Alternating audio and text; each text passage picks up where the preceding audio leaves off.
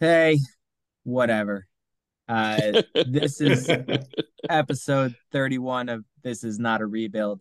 Although, plainly, while this podcast isn't one, the team it's about is headed back into one or something. Anyway, I guess I am Matt Trueblood. Uh, we are down a man like the Cubs bullpen tonight, but Mm. we'll soldier on and try not to, you know, squander a 6 1 lead with six outs left. uh, for his setup work, I'm going to Tom Nurse, I hate off days. and we'll try to have Todd Trueblood close it down. Yeah, I'm not much of a closer, nor are any Cub. That's yeah, exactly. You That was just brutal fit yesterday. in perfectly. I'm starting to get uh and I think we already did him as a random Cub, so I don't need to sweat giving anything away. Uh I'm getting big Kevin Gregg vibes off of Michael Fulmer. It's just this isn't it's not starting well, and I don't think it's gonna end well. And there Mhm. might be blips in there where he looks effective because he's technically got fine stuff, but uh that's not doing anything good. Uh I don't know. The wheels are coming off, guys. yeah, Yeah, yeah. Um, it's exciting. The team's exciting because of the new blood coming in. Exciting to me, anyway. Uh, I mean, the future looks bright, but um, the present, eh. And yeah, it's the bullpen. I mean, you, you got three studs in the starting rotation, and then they at some point they have to turn it over, and that's when it gets ugly. Yeah, and I, the bullpen feels like a huge deal right at this moment as we come to you on Thursday night, about 24 hours removed from whatever that was to close out the Houston series. Um, but it's, I mean, it, unfortunately, it just it goes a lot deeper right now. Uh, Dad and I were at a game on Saturday where they got shellacked by the Twins. That wasn't on the bullpen, although the bullpen did a fine job making it worse. Uh, yeah, they did well. then on Sunday it was the same story. Um, but that's again the bullpen did exacerbate the issue. But uh, Hayden Wesneski is now back in Iowa, and it looks like that might be the right call to let him figure out how he's gonna uh, merge his his fastballs and his breaking stuff into something that's a little more deceptive. Uh, still all good stuff, and he's throwing enough strikes, but there's there's a reason why even great prospects don't often pan out in the majors, and we're just seeing what the remaining steps are that Wesneski needs to do. Well, on Sunday, uh, after a couple of starts that popped up some warning signs, Stroh got rocked too. Mm. So Yeah, he didn't look good. that leaves us without a lot to feel confident about. Um, although, as you said, Tom, you know, there were still bright spots this week too. Uh, Seiya and Christopher Morel leading the Oh, way. man. So I guess we we need to at least acknowledge those things too, and the fact it's just frustrating to be talking about. Well, does the future look bright? I'm not. I don't want to look past the present, and I think there are a lot of people already sort of giving up on this season. That's wildly premature. But yeah, boy, the the weaknesses have become glaring in a hurry, and it, I wish it were clearer exactly how they're going to shore them up. Well, whoever wins, um, whoever advances the playoffs from the Central is going to have to win the division because um, of the other teams, the wild card teams in the East and the West. But the Cubs are only a handful of games out, as is everyone else. In fact, the Cardinals are only like what seven, eight games out. Yeah, they damn basically it. closed the entire gap that had had been created. Um, Where's know, a that's the bus- interesting- A bus crash when you need it. in the long run, I do think, you know, the Mets, the Phillies, the Dodgers, the Padres, not so much the Dodgers because they're already playing well, but the Mets, the Phillies, the Padres, um, even the Diamondbacks who are already playing well. I think these teams are going to get it together and go on good runs. And yeah, it's going to be hard for a central team to stay with them in the wild card race. But the most frustrating thing is that none of those teams have found their traction yet. The Mets, I think, just crawled back above 500. The Phillies are below it. The Padres are below it. You've got this chance to stick right with them too. And technically, I guess the Cubs are. They're only at half game behind San Diego. But man, you needed to build a, a slight cushion over those teams when they gave you an opportunity out of the gate like this. Um, because that's, you know, what the National League is telling you this year is that it's going to be a bit of a muddle and there's opportunities aplenty. And the inability to seize that is sure frustrating. We've talked before about the fact that up until almost 40 years ago now, but the mid 80s, the trade deadline used to be June 15th. I don't know. My kids' toys are crashing all around me. it's, it's a great symbol for what's happening to the Cubs season. yes, exactly. Um, but the trade deadline used to be June 15th instead of July 31st. Mm-hmm. I'm myself really pining for that right about now because the Cubs would love to make a move to improve this team right away, not wait because uh, we've talked about all the reasons why that was different and better than this version of the game, too, where you would make trades to shore up weaknesses early in the season so that they didn't plague you throughout the year, as opposed to spending the first three months determining whether you were a buyer or a seller and then just buying or selling. It didn't have to be that simple and that reductionist. This Cubs team shouldn't be that simple. It, it, they should be trying to shore up weaknesses, but you're not going to get anybody to talk to you about a significant trade right no. now. And the nature of the new way of baseball thinking is also that you can't justify going out and set and buying being an, a team who's adding talent when you're five games below 500. So they're really cornered, right? Yeah, I suppose. Yeah. So. Go ahead, Tom. No, no, go ahead.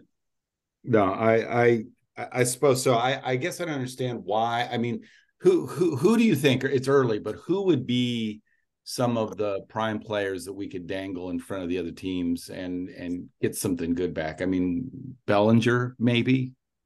Um, what about the kids? Any of the kids? Right. I mean, it seems like if you're going to get something, now would be the time. Although I'd hate to see him be traded. Yeah, yeah I don't think you trade I, I from wanna, the. Go ahead. Yeah, yeah, you don't want to go. You don't want to go from what is probably currently your strength, uh, and and and give it up for uh, you know for a rent a player. Um, that that kind of worries me. I don't you know not that they would. I don't know that they they would go to the point where they're trading off Mervis or or Morel or or PCA or anybody like that. Um, but if they did, they'd have to get somebody that is majorly significant and uh, and and here for more than the rest of the season. They've got to be here for a few years. But who is yeah. that? Is it Shohei? Maybe it's Shohei. Then then we can talk. Uh yeah, well, I don't think the Angels are anywhere near ready to give up on their season and and talk about moving on from Shohei. So that's another right. part of the issue. But there are um I guess to me we want to wait and see because it's interesting, you know, starting tomorrow night, hopefully, fingers crossed, but from everything they've said so far, Nico Hoerner returns to the lineup tomorrow night. And that'll be our first chance to see Nico, Morel, Mervis, uh, Dansby, Hap, hopefully Bellinger. Sounds like he's okay. Wow. And now we've got Seiya heating up and being exactly. the Seiya that we expected. That whole lineup is going to congeal for the first time this weekend. I don't necessarily see an urgent need to go and add to that, certainly not at a major expense. And like you said, Tom, these last couple of rough starts notwithstanding, Stroman, Steele, uh, Smyly just keeps doing awesome things. Um, Kyle Hendricks is probably right around the corner. I think the rotation. He's starting this weekend, isn't he? I, yeah, well, it's it's not clear. I think they're going to skip the fifth rotation spot because they got an off day before the series and an off day after it, um, and so they'll just cruise through with four, and it sounds like Hendricks will make his return next week. Um, but we'll we'll see for sure. One way or another, the rotation's in decent shape. What I think they urgently need to do is improve the bullpen. And that's the kind of thing you could do even at this early juncture at a relatively low cost. They've got one of the cool things about this season is there's a whole bunch of guys doing interesting and sort of exciting things on the farm. But some of them are not like elite prospects, not people you actually expect to be great. You know, there's, you know, people who have increased their stock price, right? Now might be a good time to trade one or two of them for a reliever who's going to make an impact on this scattershot bullpen uh, throughout the rest of the year. Again, the problem is nobody's taking those calls. Even teams like the Royals, who are already out of it and have a couple of bullpen pieces mm. that the Cubs would be interested in, you know, your scouts are all focused on the draft until the draft comes, which now is mid July. It's not even mid June. Um, it, it's just not, there's all these logistical hurdles to getting a deal done this early in the season, but now is when the Cubs need it. Yeah. So that's the frustrating part. But at the same time, they've gone through this rough patch, and it's easy in this moment to feel really down. Um, I think I was kind of joking at the front end of the podcast, but that's the tone of Cubs Twitter and the Cubs internet right now. And I get it. But they've been worse than this even in seasons where they turned out to be good. I don't remember what their record through 43 games in 2007 was, but it was not better than 19 and 24. Um, and there's talent here, and we're starting to see guys round into form. I really don't think, like, I don't think this is a blip of a hot streak for Seiya Suzuki. I think Seiya finally got his timing and sort of figured out what he needs to look for and in which counts he needs to look for it. And I'm not saying he's going to be a super duper star the rest of the way, but I think the cleanup hitter's there now. Um, I'll be so, happy with 280. Yeah. I, I just want what they have to be supplemented by what is clearly missing. Um, but unfortunately, it's it's a hard thing to do at this moment. They're going to have to keep sort of churning guys from Iowa. Maybe you know they had Jeremiah Estrada warming up in the bottom of the ninth last night, hmm. but instead it went Keegan Thompson and Brandon Hughes, and they need to be able to rely on those two guys. If if Thompson and Hughes are both going to be bad, they're screwed anyway.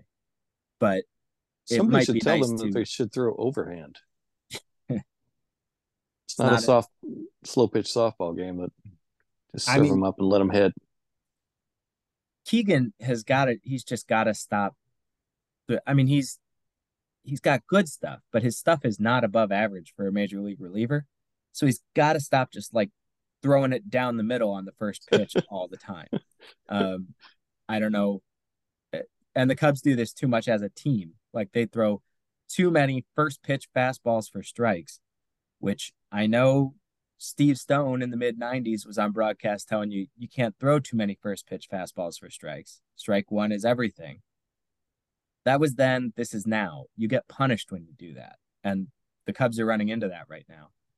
Um, yeah, Estrada. There were two different moments in this Astro series where I thought you got to give Jeremiah Estrada a shot. He's got high leverage stuff. He hasn't necessarily translated it to dominance when he's gotten looks, but he's gotten really few actual chances with the big league team. You got to give him a chance, and Ross has not done it yet. Pretty soon, that's got to happen because you got to start figuring out who's going to work for you and who's not, so you can keep churning through options and hopefully add someone that you really trust sooner than later. To to jump on the on the beat the crap out of David Ross bandwagon that Matt started. Um, I, I this is where I would see that he is maybe not the strongest manager in that he doesn't take those chances and and with the team that it has, why not? Why not throw somebody out there and see what the hell they can do? You've really got to earn Ross's trust.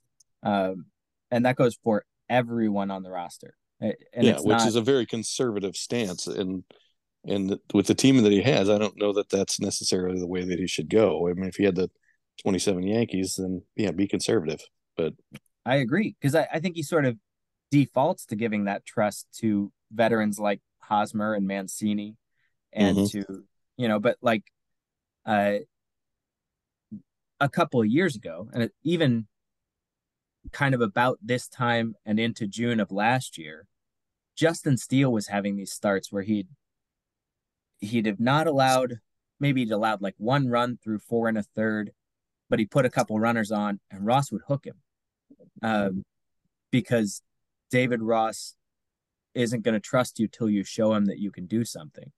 But at the same time, you he's got to give you the chance before you can show him, right? Like how how can you show him something if he doesn't give you a chance to work through it and fail a time or two? Wesneski actually ran into that. Uh, not this last start because it was it was out of control before anything could happen. But his previous couple, Ross had sort of lifted him earlier than I would have liked because he didn't get to show us whether or not he could work through a tricky situation. He, it's the same way with the relievers, and he's defaulting to guys like Fulmer, to Keegan Thompson because Keegan earned his trust last year, to Brad Boxberger because Boxberger's got a track record, and not to guys like Estrada, which is perfectly understandable. But like you said, it it just doesn't fit the identity of this team where the talent and the upside is and the fact that they need they need to hit the upside like their median outcome isn't going to be playoff caliber they need to to take a few more chances than he seems to be willing to take mm. well who's next i think we're taking on the mets and then we're home against uh whom do you guys know well, it's the Phillies this weekend, and then it's home against the Mets. Oh, it's the Phillies next. So, okay, yeah, that's right. It's a it's a tough stretch of schedule because I think right after the Mets they play the Rays too, so there's not easy baseball coming up. That's we talked last week about how you missed the opportunity to pile up wins against the bad teams. All the bad teams are gone for a little bit now. There's there's a they're in the middle of a big test, and so far they're obviously flunking it miserably. Um, but ho- they have time to redeem that too. It's just, I want to see what this offense works like with Hoerner back in the mix because losing him really seemed to sort of deflate and de-energize them, at least for a beat. Now Christopher Morel and uh, Hot Seiya are reinfusing it, so you link all of those guys together, and it could be really cool it's going to be funky to see how you know how you squeeze in Morel's bat now that Hoerner's back because it's one fewer spot that he can play that is available in the lineup. Um, I I sort of just want to see DH Christopher Morel every day this weekend, but I don't know that we're going to get that. I think think he might ride the bench a time or two, or um, I don't know. Hmm. Well, obviously they need some pitching help. Um, and I don't I don't know where it's going to come from, but we'll we'll see how it goes. Yeah, it's funny when you have a team that's kind of built more around defense than pitching when it comes to run prevention, and obviously pitching has to be the greater share of of the actual run prevention. Yep. But the Cubs lean further toward fielders as opposed to pitchers than almost any other team in the league in terms of being good at run prevention. It feels like that's more fragile.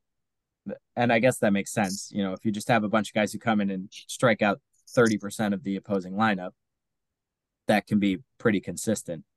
But there are just times when, even though I know there are good defenders out there and they make some impressive plays, then there will be other moments where a ball falls in just because even Superman. You know, Ozzie Smith with a rocket booster on his ass couldn't have gotten to this this ball because it was just placed perfectly, and now you're in trouble. You know, there's suddenly a jam happening. So I don't know. Maybe we're just seeing a not even a fault, but a the natural vagaries of this roster construction but mm-hmm. it's frustrating because what we were saying even a week ago was, gosh, the lineup's got to be better, and they do.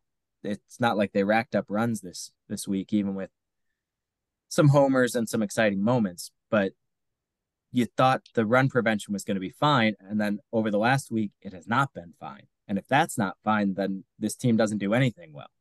So that's scary. I'm more vested in this team than I have been in a Cubs team this decade. Uh, yeah. I really like this team. I'm excited. And I'm not joking. Off days just kind of get me down. You know, it's like, yeah, they've been losing, losing, losing, but ah, they're not playing today. You know, I know. Yeah, I, no I chance like to bounce back. What's that? No chance to bounce back if they're yeah, not playing. Exactly. and it has that that feeling of I don't know, it it just feels more important. It, like every player has a little bit more of our emotional investment or the organizational's organization's actual investment then like you know, we could convince ourselves that Frank Schwindel was fun. Um, but everyone knew Frank Schwindel was a 30 year old journeyman who'd never played before and was never going to come anywhere close to, you know, actually mattering to the long term future of the Cubs. It's not true of Christopher Morel or Matt Mervis or um, even Cody Bellinger in a weird way. He's probably only here for one year, but they spent 17 million on him. And, you know, the idea behind that is that they're going to contend. And then even if they don't contend, he's got to be good because then a bunch of interesting trade scenarios open up. So like everything feels higher stakes and not in a bad way. You know, sometimes that just makes you sort of feel nervous, but to me it's exciting. Every guy has his own dimensions and sort of facets of of value and uh, uncertainty and all of that and it's fun i just wish i had even an inkling of how it all will come together. You know, the story of the season is so opaque, even more than a quarter in. Uh, that part's a little uncomfortable. Well, I think what they need is Mark Guthrie. famous famous number 31 for the Cubs. Mark yes, Guthrie. yes, he yeah. wore number 31 in 2003. Um, although I would probably refer to this as the uh, Donovan Osborne uh, episode, only because I'm pretty sure that Donovan Osborne was a character that John Wayne played in the 70s or 60s sometime. Um, but no, obviously it's it's uh, it's Greg Jenkins or Fergie Maddux, Uh, you know, and strangely, I, I hadn't really put it together before that they both uh, wore number 31 for the Cubs. Um, one that one is a Hall of Famer and the other will be. Correct? I got this wrong with uh, with Holtzman last week, but Fergie's a, a Hall of Famer. Um, Maddux will be. Oh, He's Maddux not already. Has been, yeah, for a long time. Has he They okay. saw him get inducted. Oh, okay, cool. Yeah. Um, and uh, but they both had two stints with the Cubs. Uh, oh, that's you know they had yeah yeah they had their primary stint and then came back for uh, you know a farewell tour. Well, I think the Cubs have two numbers that are share uh, that are retired. They're shared by two players. Really? What's the other? I don't know. I was hoping for a little bit of help. Now I could be wrong about that. I'm well, pretty sure it's only 31 right now. Yeah. I've made the case before that I think eventually two more will be uh, retired for two different players. Oh yeah, Kerry Wood and uh, Kerry Wood and Jon Lester. Lester, yeah. Oh, Lester. And Mark Grace and Kris Bryant. Oh, you think Bryant will? Not by himself, he wouldn't be. But dude won an MVP award and should have won the World Series MVP. That can be a conversation for another time. But uh, he was everything to that team. Yeah, and that true. team is everything to this fan base. And played six full seasons, was a great player. And you wouldn't retire the jersey for him by himself, but when you combine it with what Mark Grace did wearing the same number, right? Yeah. It's just weird to have anyone else wear 17. And really to wear 34 either. So And Bryant does a hell of a job on the Dairy Queen commercial. So call back He's- from a past episode. He's just a very have you, have you guys seen his numbers at all? Uh Yeah, He's I still mean, he's hitting high average, not a lot of power. Right. It's of course none of the Rockies have much power. It's kind of weird. I just think he's uh this is going to be him for the rest of his career. I, I don't think he's going to be healthy enough often enough to hit for much power. But that dude can sit in Coors Field and hit 300 even when he's only playing at 60% for the next 5 years. Um he still won't have enough overall playing time to rack up an impressive number of career hits. I think he just snuck past 1500 um, been around that long. That's earlier amazing. this year, Wow. or not 1500, a thousand. Must Um, be a thousand. Yeah. yeah. Yeah. yeah. So he, he just crossed that seemingly, you know, unimpressive threshold. But I think he's, he's just, that's going to be Kris. Uh, and I, the fact that he was willing to sign with the Rockies is reflective of his personality. He's, it's not that he doesn't care about winning, but he's just a content sort of guy. So he's going to hit. I really think he could just hit 300 for the next five years, although it's going to be in 300 plate appearances a couple of those years. So And and playing uh, right field or or wherever. He's probably done for the infield. yeah, no, I mean they signed him to be a left fielder, even though he'd played third base all throughout 2021, and now this year, because they signed Jurickson and Profar like two days after opening day, Bryant just quietly slid across to right field. He's he's going to be a first baseman in a year or two. I don't Wow. Wow. I can't wait though, because one of these years, you know, he's going to stay just healthy enough, and maybe Luis Arraez is hurt that year or something. He's going to win one of those Coors batting titles that like every player wins at the end of their career. You just get one on your way out.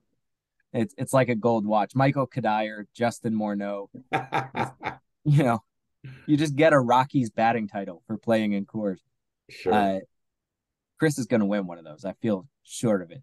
Um, so good for him, I guess. Uh, yeah, 31 is a good number in Cubs history. And then there's Mark Guthrie. I, I think he was a random Cub too. So while we're on the I think topic, he was, yes. why don't I offer you guys the one that I brought for this week? All right, Oh, Todd. It's just me. Here and we you. go.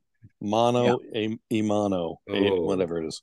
And honestly, this guy is of the era that DJ might have been able to help. So you guys will have to put Uh, yourselves in a young person's youngish person's mindset. But this yeah, I guy don't was think a I can Cub. do that anymore. He was a Cub from 2010 to 2012. He played in 192 games as a left-handed hitting, mostly second baseman. A little bit of utility uh, around the diamond. Mickey Morandini.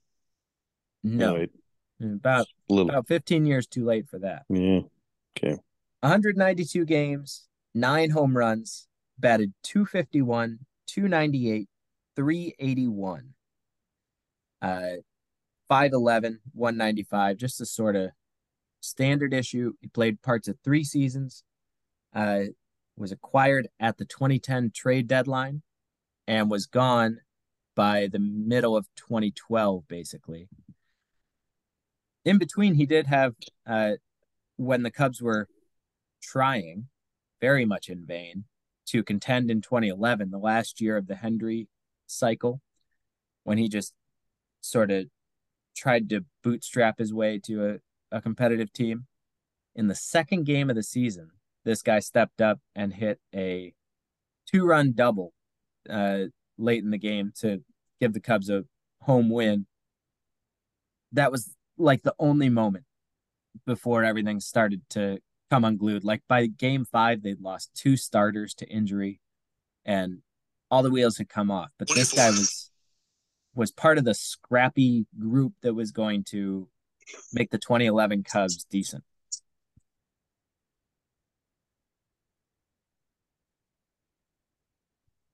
Okay. DJ LeMahieu.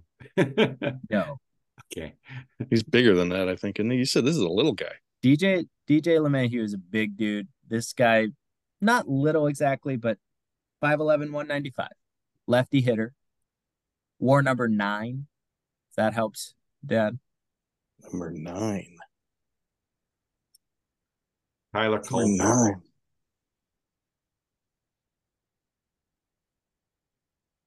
They got hmm. him. He was the the main piece in the Ted Lilly Ryan Theriot trade. Those two went to the Dodgers. They got this guy and a couple of other forgettable pieces back. He was sort of uh Zach McKinstry before there was Zach McKinstry. Oh, is it? Uh, no, it's too. It's too early. Or he's. This is too late for that guy. Um. Wow. Infielder, right? Infielder. It's uh, Brian Lecoq LaHair. It is not Brian LaHair. Oh, that's a he good was, one though. he was a first baseman. You're Wait, LaHair was the first baseman. This guy's this middle guy was middle second infield or third base, second base. played a little bit of left field. Decent Ooh. pinch hitter. Uh, Mike Quade, especially, who took over just Oh, a yeah. couple days after this guy arrived and was the manager all throughout 2011, really loved him as a pinch hitter. I got uh the speedy center fielder guy in my head. Oh, Campana. Yeah, Not he didn't play Campana. second. No, okay. No. He didn't play infield. Um. Hmm. Wow, left-hander, Left-handed hitter? left-handed hitter. Wait, left-handed infielder? No, He was, he no, was a no. righty thrower. left Oh, okay, okay. Yeah.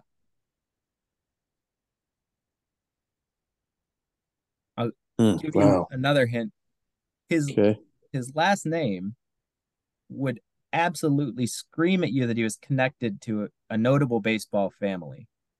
But by every indication I can find, he is not. Wow, Lou. Um. Maze, no. uh, Uh. Who? Oh. Oh. What's the? uh Yeah. Yeah. Yeah. Who? No, that's an outfield outfield family though. Um. Ah, He's- crap. It it's an even uh trickier thing because he's from Missouri, where this family is most baseball notable. But again, he's not actually connected to them.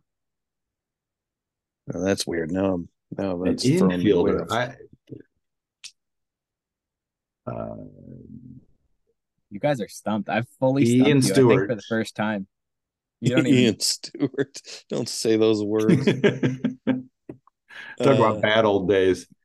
Uh, homina, homina, homina. mm, Reed Johnson. Um, um, I don't know. Gosh, a a lefty hitting, right throwing, smallish middle Oh. infielder. Oh, oh, it's Who? it's uh it's uh oh crap. It's um oh it's um Can he pull it out? damn it. It's the uh the fielding streak kid. Oh, Barwin Darney. Barwin Darney. Darwin Darney. No, but It's not Dar- him? Darwin Barney. Not Darwin no. Barney. It's not Font. No, it's not. That's too Fontenot was. Fontenot would have been good. That's a good Fontenot was guess. earlier though. I think. Was Bondo was earlier, and in my opinion, not random enough. You guys would have gotten him really fast.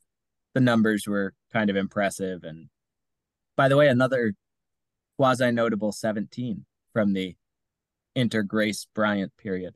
Yeah, Uh. I, I like that kid. The name we were looking for is Blake DeWitt.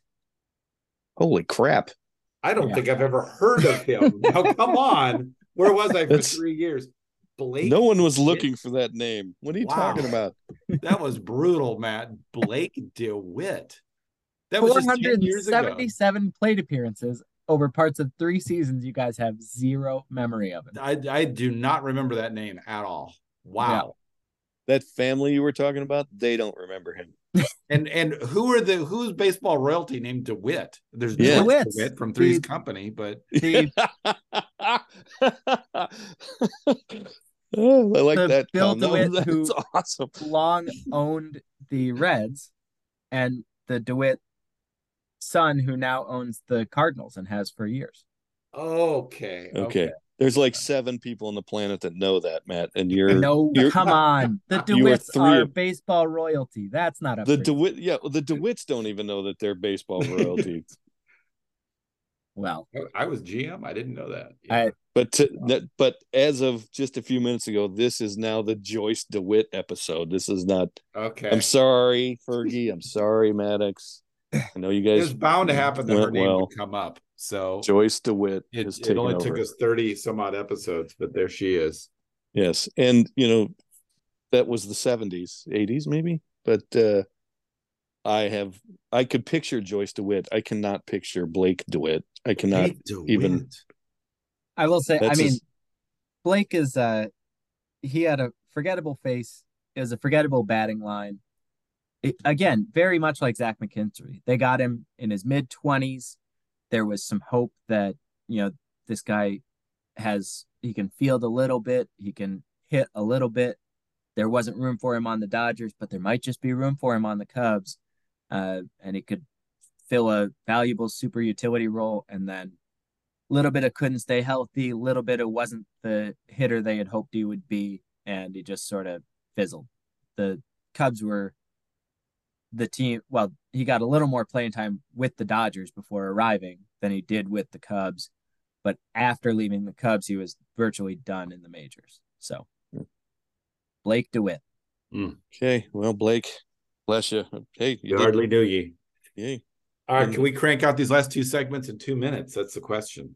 That's it's a speed run. Let's do it. Okay. Whoa. I'll I'll get started here. So uh, this should be quick. Uh, you probably remember as a youth when you go to the ballpark and it's rained out. How Yeah. disappointing is that? Well, Yeah. on August twelfth, nineteen ninety, uh, at Comiskey Park, um, they made the fans wait seven hours and twenty three minutes. The game was supposed to start at one one thirty five, and at nine oh five p.m. they called it. So Holy fans cow. waited for seven and a half Oh, Thirty Oh, thousand it's people, terrible. three thousand tickets were told were tickets were sold for the game, and they estimate about two hundred people stuck it out for the seven and a half hours. Only Oh my sold to go gosh. home. oh, All right. that's Todd terrible. hit us. Okay, so real quick, Carpinus caroliniana. God Uh, bless you. Oh Yes. Uh, also, up to Blake DeWitt in 2011. sorry. also called occasionally uh, ironwood, uh, usually called the American hornbeam. I like to call it musclewood because it's got an it's got a, s- a very interesting uh, trunk uh, and, wood and bark. It looks like if you stripped the skin off of a muscle, uh, it that's what it that's what this this wood looks like. Uh, excellent tree. Um, again, native to the Upper Midwest. Uh, does really well. Uh, I just planted three of them last fall in honor of each of my children. Um, it's a great tree. Uh, gets probably up into the 25, 30 or foot range. Um, it's got a decent fall color. And the, the nice thing is that the, the biggest, uh, I guess, draw for this particular plant is the size and shape of it and the, uh, and the, the, the wood, the, the trunk, the muscle wood. It's very cool. I agree. It is a cool tree. And uh, with that, we're going to close it out. This is This Is Not a Rebuild, as we said at the front of the show. Uh, you can find us on Apple Podcasts and on Spotify. Uh, you can find us on Twitter at Not a Rebuild.